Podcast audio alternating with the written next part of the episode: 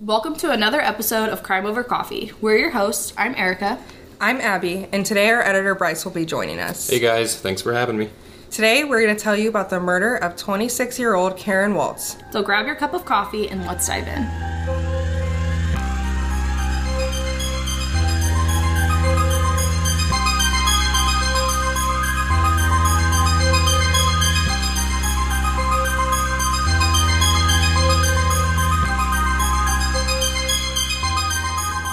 Our story begins with an intense and fast paced relationship. In June of 1987, Karen Waltz was a 26 year old massage therapist in Lake Worth, Florida. She was working at a country club when 36 year old Dr. Scott Robin Roston came in because he was having back problems from falling down the stairs a few weeks prior. They immediately bonded over their love for fitness. Karen had always been very avid in working out. She liked to do Tai Chi, ballet, and swimming, and friends and family reported that she would even walk at least 10 miles a day. That's a lot of walking, especially with all the other stuff that she's doing. Yes, definitely. I don't typically walk 10 miles a day. Karen was 5'3 and described as strong and agile, yet very quiet and gentle. She was known to not be aggressive whatsoever. Scott was a Bronx native and he followed in the footsteps of his father, earning a chiropractic degree from a college in Marietta, Georgia. His love for fitness was represented through his multiple memberships at health clubs, and he also loved to golf and ski. The two fell in love right away, and they were engaged within less than a year and insisted that being together was the happiest either of them have ever been. On February 4th, 1988, they drove to Vegas and got married for $25 in a civil ceremony, which sounds really rushed and fast, but I actually know a lot of people who get married within a year and it works out. It's not terribly abnormal. Yeah, my parents got married after five months and they're still married 25 years later. And how many people get married in Vegas? Probably a lot. Like nine or ten. Hopefully by Elvis. Oh, all by Elvis. They decided to take their honeymoon on a cruise that went around Mexico on a cruise liner called Star Dancer. This is when things started to go awry. It was reported from other passengers that they were fighting often. They went into great detail about how Scott was upset with Karen because she didn't know which fork was the dessert fork and Oh, caused boy. a big scene at supper. Hang on. Well, that's just one of the like chiropractors know that stuff. Massage therapy, mm-mm. like Sure. I was going to interject with they've only been married nine days and they're already having these arguments. Was this not something pretty- like warning signs that Karen saw beforehand? it's a pretty typical honeymoon phase, I'd say. Yeah. Lots of arguing. Yeah, that's the honeymoon phase. Mm. In the early hours of February 13th, after the argument about the dessert fork at supper, Karen was upset and decided that she wanted to go take a jog on the upper deck on the rubberized track. Um, this must be a pretty large ship then. Yes. I do have a photo of the ship that I will we can include on our social media for you guys to see. But Scott decided that he was going to go on a jog with her. This was about midnight, and around 3 a.m., Scott comes running into this other room, two floors down, to report that Karen had been blown over the railing by a gust of wind. Seems likely. Uh, how strong are the winds? Exactly. Now, remember that Karen was only 5'3, and the railing was about 3 foot 6 inches tall. And I've been on some cruise ships, and I'm five foot one and three quarters, and the railings all come up to like where I can easily rest my elbows on them. yeah, I'm about I'm, my shoulder I'm height. slightly over six foot, so that's still over half of my height. Yeah. So this that seems a little strange, but okay. So, as you can imagine, the wind would have had to been probably like hurricane speed and lifted her up and threw her over while she was jogging. Was there any sort of like wind advisory or Like were there storms nearby or yeah? There were not. The Coast Okay. Guard reported that wind gust, the gust of winds, not just the regular wind, was not over five miles per hour at any point in the night. So really not gusts at all. No, it was not windy. This rose some questions amongst the crew, and they were a little concerned. So they did bring Scott into a room. People went up and checked to see if they could find her, but Karen was nowhere to be found. Another thing raising questions Scott had scratches, about three scratches across his face. And also, like, if assuming it had just happened and he went to go tell people, I feel like cruise ships don't move all that fast. So she should like she should be close, fairly close to the ship, assuming that And if he quickly went to tell people. if you remember, it said that she'd been swimming her whole life. So she That's would have just fallen over, True. you would think that She she'd was be able to athletic, swim. like- yeah, she was athletic. Also, the ship officers did report that the seas were running smoothly that night. That's a quote. they So said smoothly. Not fighting waves. or- no, not at all. So at this point, it seems like if you know if there was you know foul play, he might have thrown her over, waited for a while, and then said, "Hey, where is she?" Got blown over. Yes, That would explain the scratches. and if you remember, they went up to jog around midnight, and it wasn't until three a.m. till we reported. And I don't know about you, but I'm not running for three hours after midnight. Yeah, that's but- not a typical jog. No. unless She- you're She did run 10 miles every day, or walk 10 miles every day. So Hmm. maybe an hour, two hours, maybe they stopped to talk for a while. Either way, That something kinda- suspicious has happened. Yes. Correct. It is odd. When asked about the scratches, Scott says when he lunged to try and save her, he hit his head on a gangway control box, which I don't know if you guys know, I didn't know what a gangway was. That's what uh, goes down so passengers can board the ship and leave the ship. So Okay. the control box, which I couldn't find any specific photos, I would imagine would be like a electrical box type thing. Anyway, the box that he said he hit his head on and somehow got three scratches from was investigated. There was no blood on it, no hair, and it didn't seem like it had any parts that would cause three scratches Right. across your face. So at that point, it just looks like finger scratches. Yes. Um, he did later say that the scratches came from earlier in the night when they had sex, and it was from a passionate scratch. So he's changed it twice now. Yes, that's something we will find out about Scott. He is all over the board with what happened.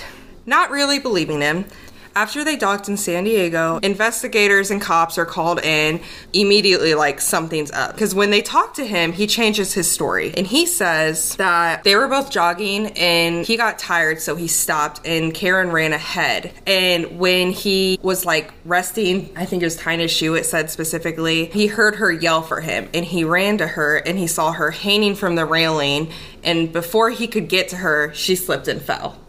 Which caused the scratches on his face. He is still claiming at this point that the scratches on his face were from hitting his head on the box while he was lunging. So he switched back to the first one. He switches back and forth, yes. Okay, so all right. Now he's going into more detail than a gust of wind blew her off, I guess. So now he's realizing that the gust of wind is not going to hold up. Yes. Okay. Hmm. Trying to picture this in my head. It's right. not so, quite adding up. so at this point, is he still trying to convince people that wind blew her off, or does he realize that's kind of nonsense now? I think he's starting to realize it's nonsense. I couldn't find specifically if he was still saying the wind blew her off or if now he was saying she tripped. Because my Tripped impression, and yeah, Just toppled over a. toppled over a railing over half of her height, Well, somehow grabbed on and hung there for a minute, was athletic and not able to pull herself up, which I think is odd for how athletic she was. like so clumsy, even though she does tai chi and all these Yes. sports, and like just trips and falls over the side of a boat. The mystery has been solved. Here at Crime Over Coffee, our go to caffeinated beverage for every episode is Fire Department Coffee. And you can get some as well and save 15% with our exclusive coupon code CRIMEPOD15. Owned and operated by firefighters and veterans, 10% of all their proceeds go directly to helping sick and injured first responders. And with an incredible range of flavors and caffeine strength, it's a company that all of us can easily support. So please go to firedeptcoffee.com and use our coupon code CRIMEPOD15 to support us, support them, help first responders, and get some incredibly tasty coffee along the way. About half a day later, on the afternoon of Saturday, February 13th, officials found Karen's body floating in the water about 30 miles off the coast of San Diego. The official cause of death was drowning. However, there were hemorrhages in her neck and eyes, warping of her neck bones, which all suggested evidence of manual strangulation. It was noted that her body was kept afloat by air that was trapped in her clothing. If she had attempted to swim after entering the water, the air would likely have been forced out. So this suggests that she was unconscious when she hit the water. That makes sense. So they're concluding that she was strangled, possibly passed out, and then got thrown over. Did they do a toxicology report? Like, did you find that? I assume they did. I was not able to find it anywhere. I would guess, though, that if it were severe enough, that maybe they would have included it in reports. I only ask because, like, on a cruise ship, drinking is a big part of it. You Yes. can't go anywhere without somebody offering you alcohol or there being a bar around the corner. I agree. I would also say, though, it seems a little odd to get drunk and then go on a jog. I would agree. Um, I mean, that's not my cup of tea. Yeah. But maybe just- people like to do that. I know that when I drink alcohol, I tend to stumble around and can fall a lot. Well, it was not reported, so we're just gonna, I guess, assume that it wasn't severe enough that she would have fallen over the railing. Okay. They also found material from the jogging track embedded in her clothing, which suggests that she was pressed to the deck with considerable force. Oh wow. So even after falling and all the floating in the water, they still found. Yes. Wow. So it was impacted in there. So potentially strangulating her against the floor of this track, and then when she's unconscious. possibly Overboard. knocked down and then strangling her. Um, I did see also in one or two reports that she had bruising on her face. Um, I didn't find it in a lot of them, so I wasn't 100% certain on that. I would imagine that it would be likely that she would have some. Now, they went up to where she allegedly fell over or was blown over on the track, and they did find one of her earrings and some of her hair embe- embedded on the track. They knew it was her earring because her and Scott had taken a photo from earlier at supper, which had the same earrings. I mean, if there's strong enough winds, could blow your earring right out. But they already concluded that the winds weren't that strong. True.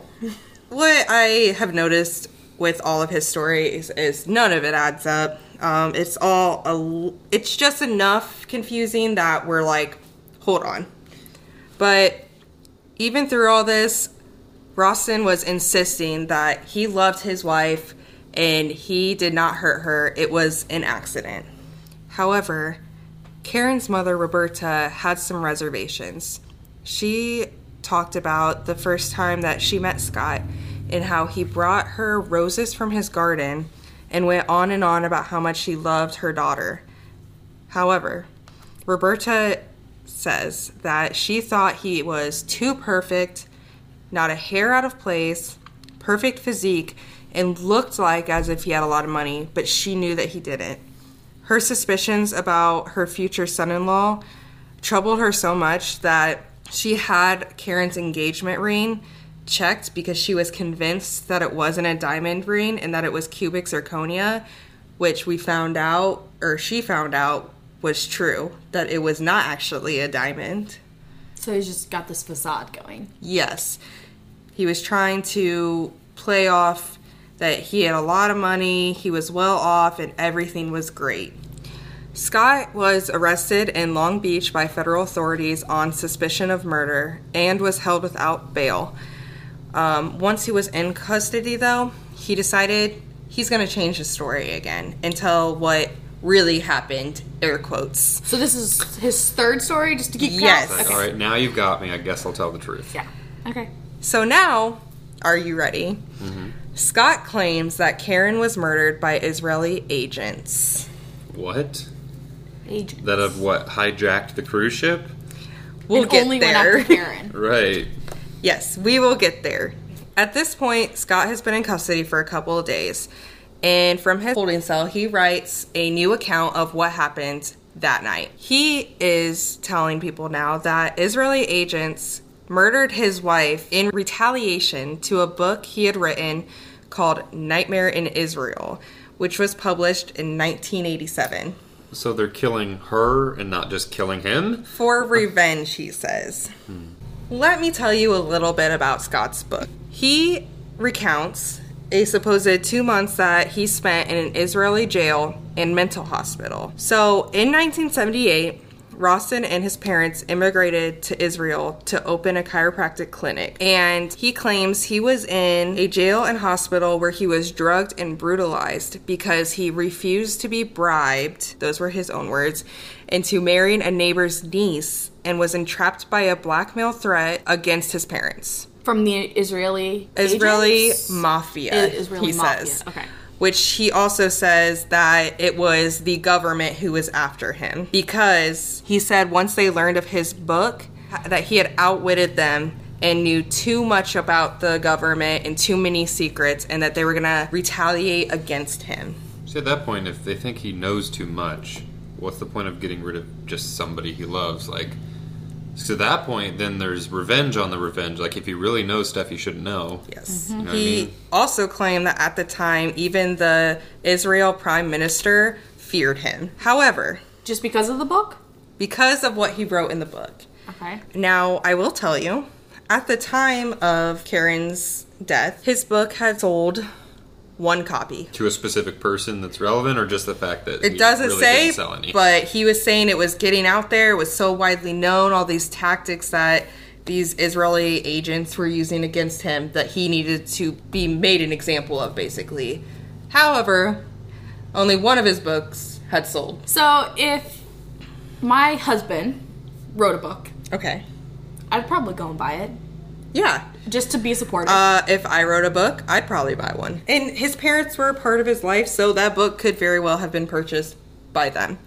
However, or by some random non-Israeli mafia person. Someone wanting It's not- to infiltrate the Israeli government. you know, it's not on the bestsellers list. People are not reading this book. Scott also in his book claims that he was released from this prison and mental hospital because he pretended to have a mental breakdown and acted like, and this is a direct quote, eight year old, so they couldn't take me to trial. So, in his words, they decided that he got to go back to the United States and be released. All right, so hang on a second. I'm seeing a lot of plot holes here, so I, I want to discuss some of this a little bit. I don't even know what to ask first. So his parents and him immigrated to Israel, Yes. and they opened up a clinic. Yes. And what made the government want to So take him? somebody wants him to marry this random person that's really not significant in any way, but it's not his parents. Like his parents, are like this is our tradition. You need to marry this person. It's just randomly the Israeli government that is trying to enforce this on a specific random person. And when he disagrees, They put him in prison. right? Is that like is that where this is? Is that what he's saying? That's basically what he's saying, and he throws in the Israeli mafia at some point.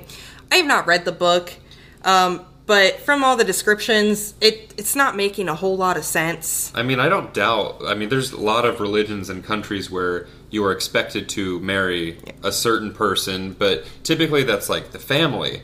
That like the parents choose who you marry or something, but suddenly the government stepping in deciding who people are married. Like I'm not familiar with heritage and how that works, but this whole thing seems strange, especially if he's going to Israel in a book or something, but like they just send him back to America. I, I don't know. It's just all of it's bizarre to me. Now, okay, so he moved there with his parents. Did his parents like ever say that they knew anything about like him missing for this time that he was in the prison? You're like, what are they doing about it? Yeah. like, if he's taken to some jail or prison or institution, whatever, they're just like, all right, that's what you get for not marrying this. Like, I don't know. Well, And from- where does this niece come in? yeah, I you know it's all a little goofy to me, but like I said, I read the book. I don't know what of his claims are true. What we do know is that him and his parents came back to the United States, and in So March when he was released from this, the whole family went back? Yes. Okay. Released with all of this knowledge that he shouldn't have. Yes, according to him, he knows all these things and human rights violations and, And it wasn't until he wrote this bestseller book that they were like, time to step in and Kill kill, your your, wife? wife? on a cruise Yeah. ship. Because you're the one with the knowledge, but I'll kill her instead. The one buyer must have just been the leader of the mafia of Israel. I guess. But I do have something else to tell you. Uh oh.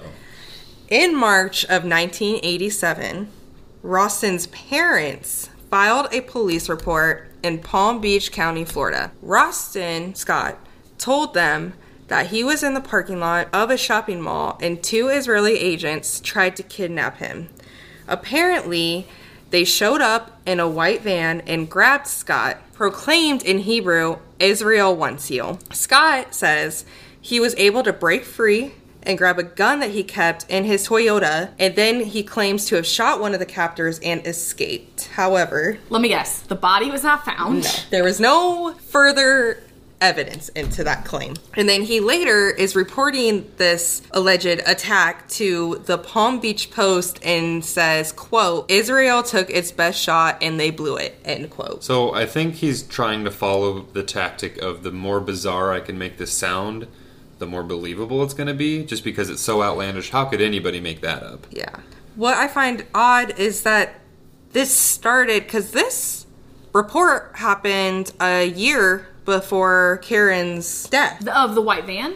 Yes. Oh. So Was the book released at this point? it was about the same time he released the book. And I almost wonder if he made this up to try and gain some publicity for his book, to sell more. That's just my theory. fair. I didn't see that reported anywhere. That's a thought I had. Well, I mean, it makes sense. So he's making these public statements about it at this point. So he's trying to make it believable that now he's like really instigating this mafia into retaliating again. Yes. So he's doing a decent job with these random details, but overall it seems a little strange. It's it's got a lot of holes in it. Yeah. More holes than a fishing net. Okay. Okay. That's enough, Erica. How dare you? The fishing net. There's a lot of holes in a fishing net! so, how did he explain lying about what happened to begin with? Scott claims that when he first told the story about Karen being blown off the deck, that it was from a drug induced hallucination and claims that the Israeli agents drugged him and then murdered Karen. So they're going to the extent of drugging him so he doesn't know what's going on instead of just killing him.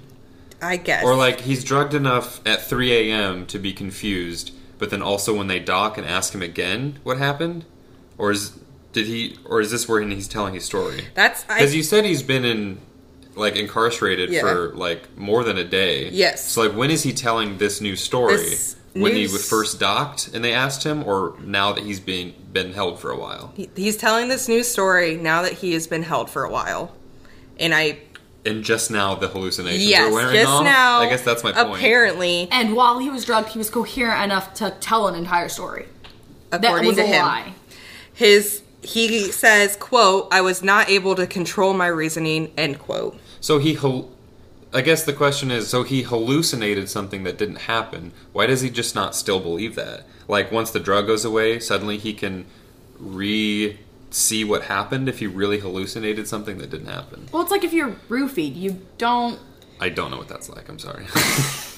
i mean but like if you're if you're hallu- I mean like if he is hallucinating some, it's not like the like I'm seeing weird effects in front of my eyes. It's like I'm really seeing my wife get thrown over the edge. Like he sees something happen in his mind, but now he's re-seeing it for exactly what it was. That just seems weird if it's like a real hallucination and a real memory that the drug gave him, but now suddenly that's just I don't know. you know those thoughts are what all investigators and prosecutors had as well and they end up charging him with second degree murder which understandable Fair. Um, he went to trial in February of 1989, and his defense decides they're not going to try to refute medical evidence or any passenger testimonies. Remember that they were saying that they heard them fighting, um, and it seemed a little tense. About the dessert fork. Yes. Instead, the defense decides that they're going to roll with the story that Israeli agents came and murdered Karen. They claim that these kind of things just happen in, quote, the world of international intrigue, end quote. And they point to the fact that there were records showing that there were two Israeli nationalists on the cruise ship at the time of the murder. And they go check into these passengers. I was just gonna say that would have been my next step. Yes, and one of the passengers, Maurice Haziza, and I apologize if I did not uh, pronounce that correct, actually comes and testifies that him and the other passenger, Emil Yaron, had been uh, visiting Disneyland and Universal Studios and then took the cruise to complete their vacation after photographing a friend's wedding. And this was later verified. Um, they also point out, as we mentioned earlier, that Scott's book had only sold one copy and that it probably wasn't that well known. So why were these passengers relevant? Basically, because of their nationality. So it's confirmed that they are like from Israel, or like Yes. Why did they randomly come forward to say, "Yeah, we were in Disney"? Like, what made that relevant? That was their alibi, like their reasoning for being Oh, on so the they cruise. questioned Yeah. them. They- Yeah. Okay, I thought they just randomly. I'm assuming they were called to the stand. Yes, prosecution Gotcha. reached out to them and said, Hey, what were you guys up to? And they're like, We're just on vacation, man, and taking photos for our friends. Um, so, after all this, the jury is not sold on the Israeli agent's story. And they find Scott guilty of second degree murder on the high seas. And he is sentenced to life in prison without the possibility of parole with the judge stating that, quote, this is one of the cruelest crimes this court has ever seen. It is the court's hope that the defendant never be released, end quote. so is that is second degree murder on the high seas like is that specific enough that it's a totally separate charge? Like, is that worse? I believe so because because they were out and not in a specific state, instantly the FBI was involved to investigate Gotcha. it. And it's also, I guess, like I don't know, it could be harder to find the body. Just overall, it's it's more disrespectful to like a body just throw it in the sea than just you, like I feel like there's just extra details that are worse than just killing them on land somewhere. I think it definitely has to do with jurisdiction, and I think it was important that it was the FBI who handled it. Well, nowadays it's actually based on the state that the cruise docks out of. No, okay. So if the cruise is like leaving Florida, they're Ah. gonna follow Florida laws, No matter where the boat goes. no matter where the boat goes. Well, they did end up. Uh, he served his time in California. As you remember, they found her body off San Diego. Um, but our story does not end there. Our story continues with the details of Scott's appeals to his verdict. So, Scott is saying that the trial court had erred in failing to instruct the jury that it could have convicted him of a lesser offense of voluntary manslaughter. He's stating that it could have the jury could have been persuaded that there was sufficient evidence of provocation by the victim to arouse a reasonable and ordinary person to kill her. So what this means is Scott basically they're dropping the Israeli agent thing. And now they're saying there is evidence that Karen and him were fighting and it she scratched him and it caused him to snap and involuntarily murder her. And that is his appeal because this would carry a lesser sentence. So he's basically saying he was treated unfairly, that the jury immediately jumped to what the worst case scenario could be instead of there's other alternatives that maybe could give him a lesser sentence. Correct. He's now claiming there was a physical altercation and it was a heat of the moment thing and it could have been a death that was involuntary.